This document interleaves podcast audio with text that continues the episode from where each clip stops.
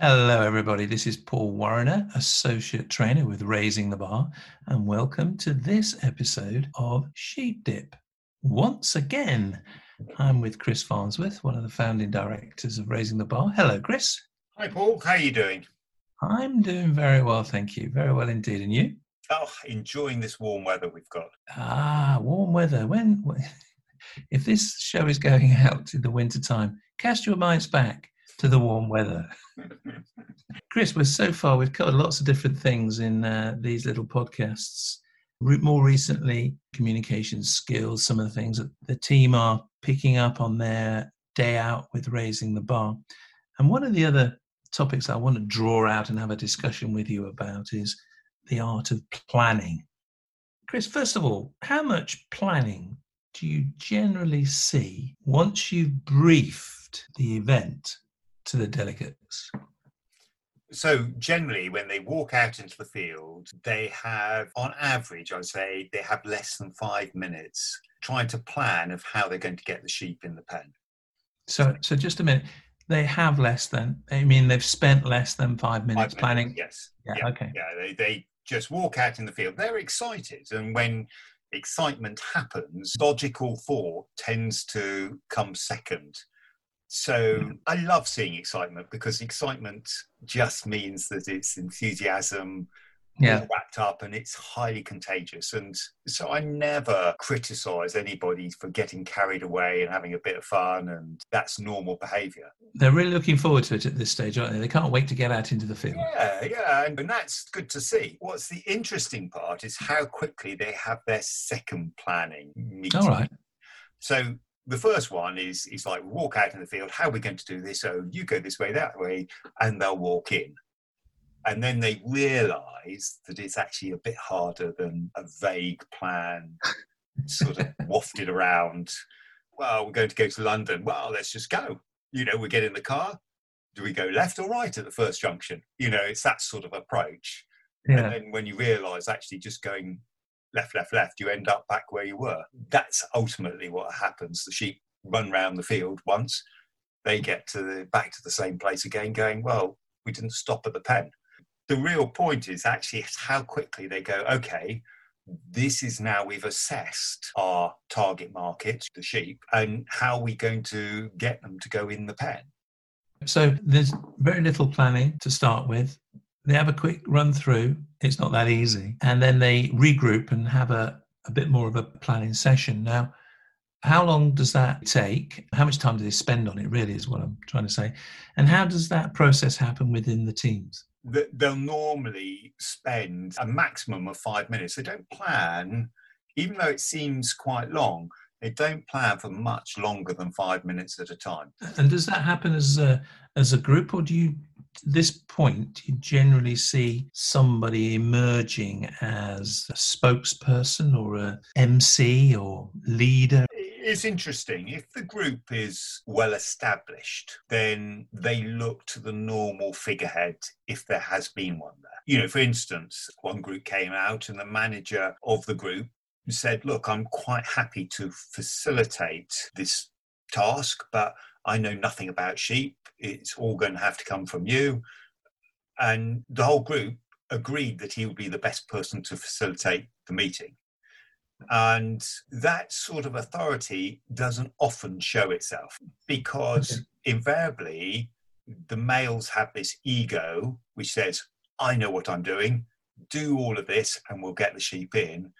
And the females are invariably a bit more encompassing, a bit more emotionally connected. They start to worry about how everybody else is, as well as the sheep, and whether everybody's connected. So it's that mixture of focused, targeted, right, we just got to get the sheep in the pen, to actually making sure everybody's on board. Okay, so there's a there's a there's a crossover here between taking the lead, authority, leadership.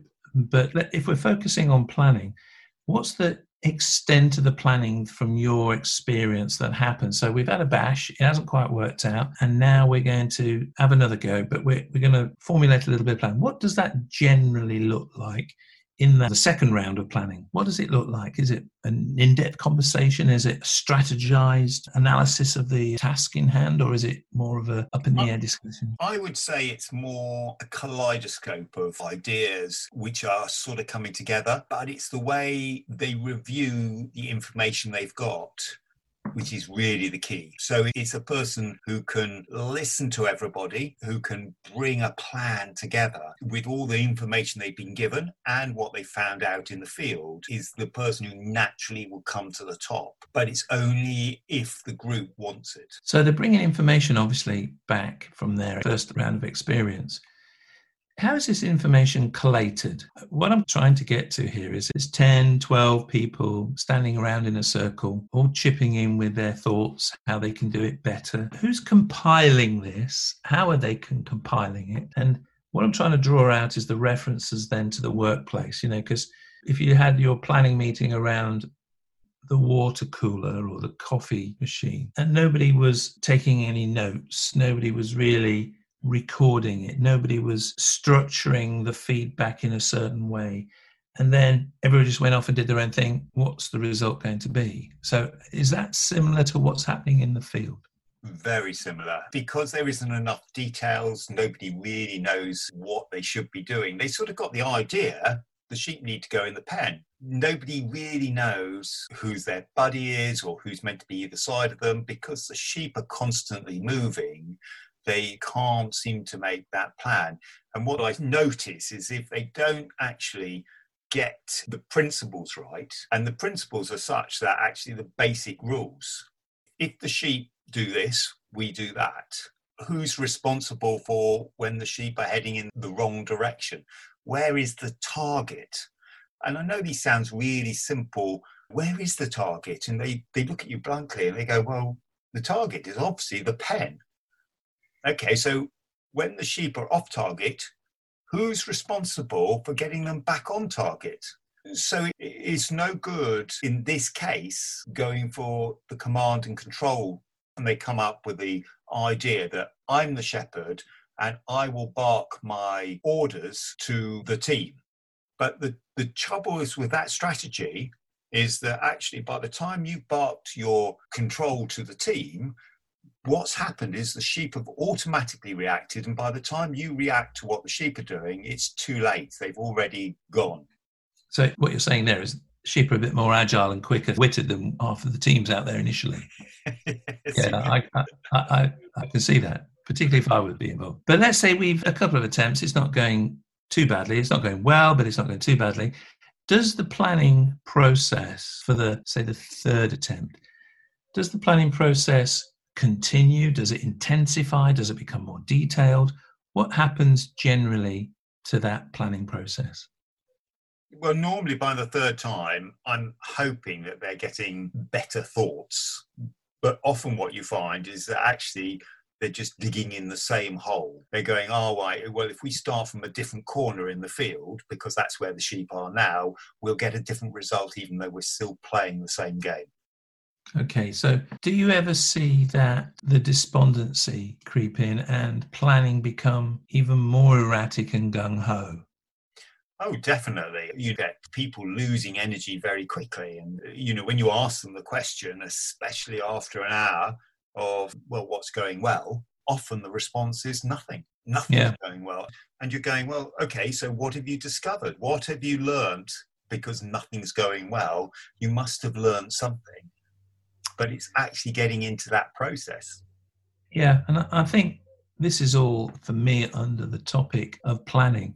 You know, planning this task, the the roles of people within the task, planning what goes on during the event. All these things are little subsections of this big umbrella called planning. And all of this is mirrored in the workplace, obviously, and they're much more used to doing things as a project plan in the workplace, for example if they brought some of those skills to the field, then obviously things may be a little different. But sometimes what we see with raising the baa is what actually goes on in the field is mirrored in the workplace. Very much so. If so, I had a pound for every time I ask somebody, is this what's normally happens? And they say, this is exactly what happens at work. So there's a general understanding of what the task is, but no great detail of how we're going to achieve it. And nobody stepped up to put that plan in place. It's a collective decision to have a go, and we'll evaluate on the run. Yeah, that's exactly what happens. Okay. So there are some obviously interesting side effects from that. Consequences is what I probably mean is that uh, maybe it doesn't quite happen as smoothly and quickly as possible, or it could do. I've never seen anybody take any notes or take a piece of paper or something to sketch things out in the field. Have you? we have occasionally seen somebody grab a pen and paper and or ask for a pen and paper and drawn something out the back of the cigarette container used to be the favorite expression but now the vaping machine doesn't quite do the same thing but they do sometimes ask for a pen and paper. But often, what works well is having a dry run through, sort of do it in miniature in a corner of the field as if one ah. of them might be the sheep. So, practice practice and actually physically running through it without any sheep. We use a team member to pretend they're a sheep and then they can see how everybody has to move. So there's a dry run. That has a big effect on the group. Okay, so that's very interesting, isn't it? Yeah, and likewise with uh, many other things, practice gives you context to this. And if they this is generally the first time most of these delegates have, have tried this shepherding exercise. And many times it's the first time they've come this close to sheep. So you would imagine that they've not had to plan anything like this before. So it's a brand new experience, which of course is for us is one of the highlights uh, and our unique propositions to the market is the fact that we don't just do the ordinary run of the mill team building. This is something really, really different, but it does mirror the workplace exceptionally well. Now, if they're getting through the day and you're dropping hints and guiding them, as I know you do from time to time, and they're gradually getting to grips with it, as they get better and better, does the level of planning improve? Well, like all things, Paul, the more the practice gets better, the more they know they're going to achieve it. When they can see that, yeah, we're going to get them there next time, then the commitment getting them in, the understanding, the reassurance that everybody's going to back each other up, then it gets closer and closer.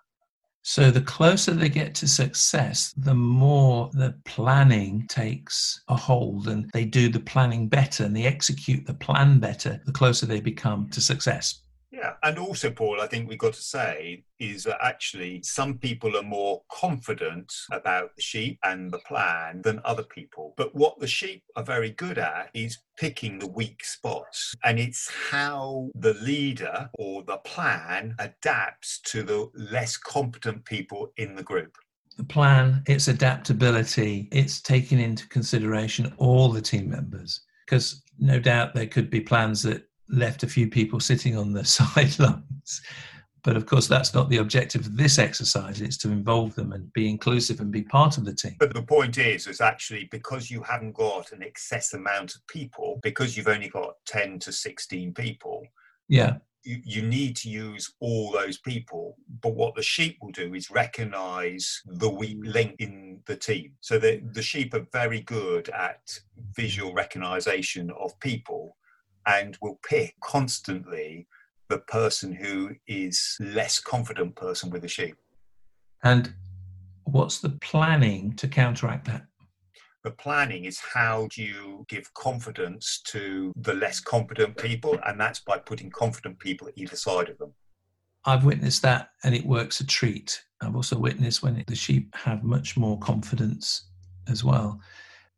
In summary, if you were to sort of start this exercise off and, and let's let's play the cards here. What would be your ideal planning method to articulate this to the team? So how would they best do this exercise from a planning point of view? From a planning point of view, if you have no experience of sheep, you have mm. to quietly assess your sheep. And the word is quietly. Hang around them, look how they move, not to wind them up and to run around fast after them. You know, you wind people up, they get really edgy really quickly. And that's the same with the sheep. So you want to assess can I walk up close to them? If it's only one person, can I get amongst them?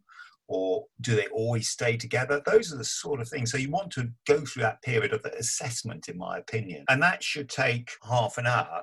And if you're really good, you'll bring the whole team together and go, well, what did you notice? Because if you're in different parts of the field, you'll notice different things. Yeah, different perspectives. And, and so, therefore, you need to pull all those ideas together and then to come up with a plan that not only everybody agrees with, understands, but also commits to. So, those are the key points it's assessment, it's design of the plan, pulling all the information together from all different perspectives. It's then devising that plan with everybody's buy in and then getting the commitment that everybody understands their particular role within the plan.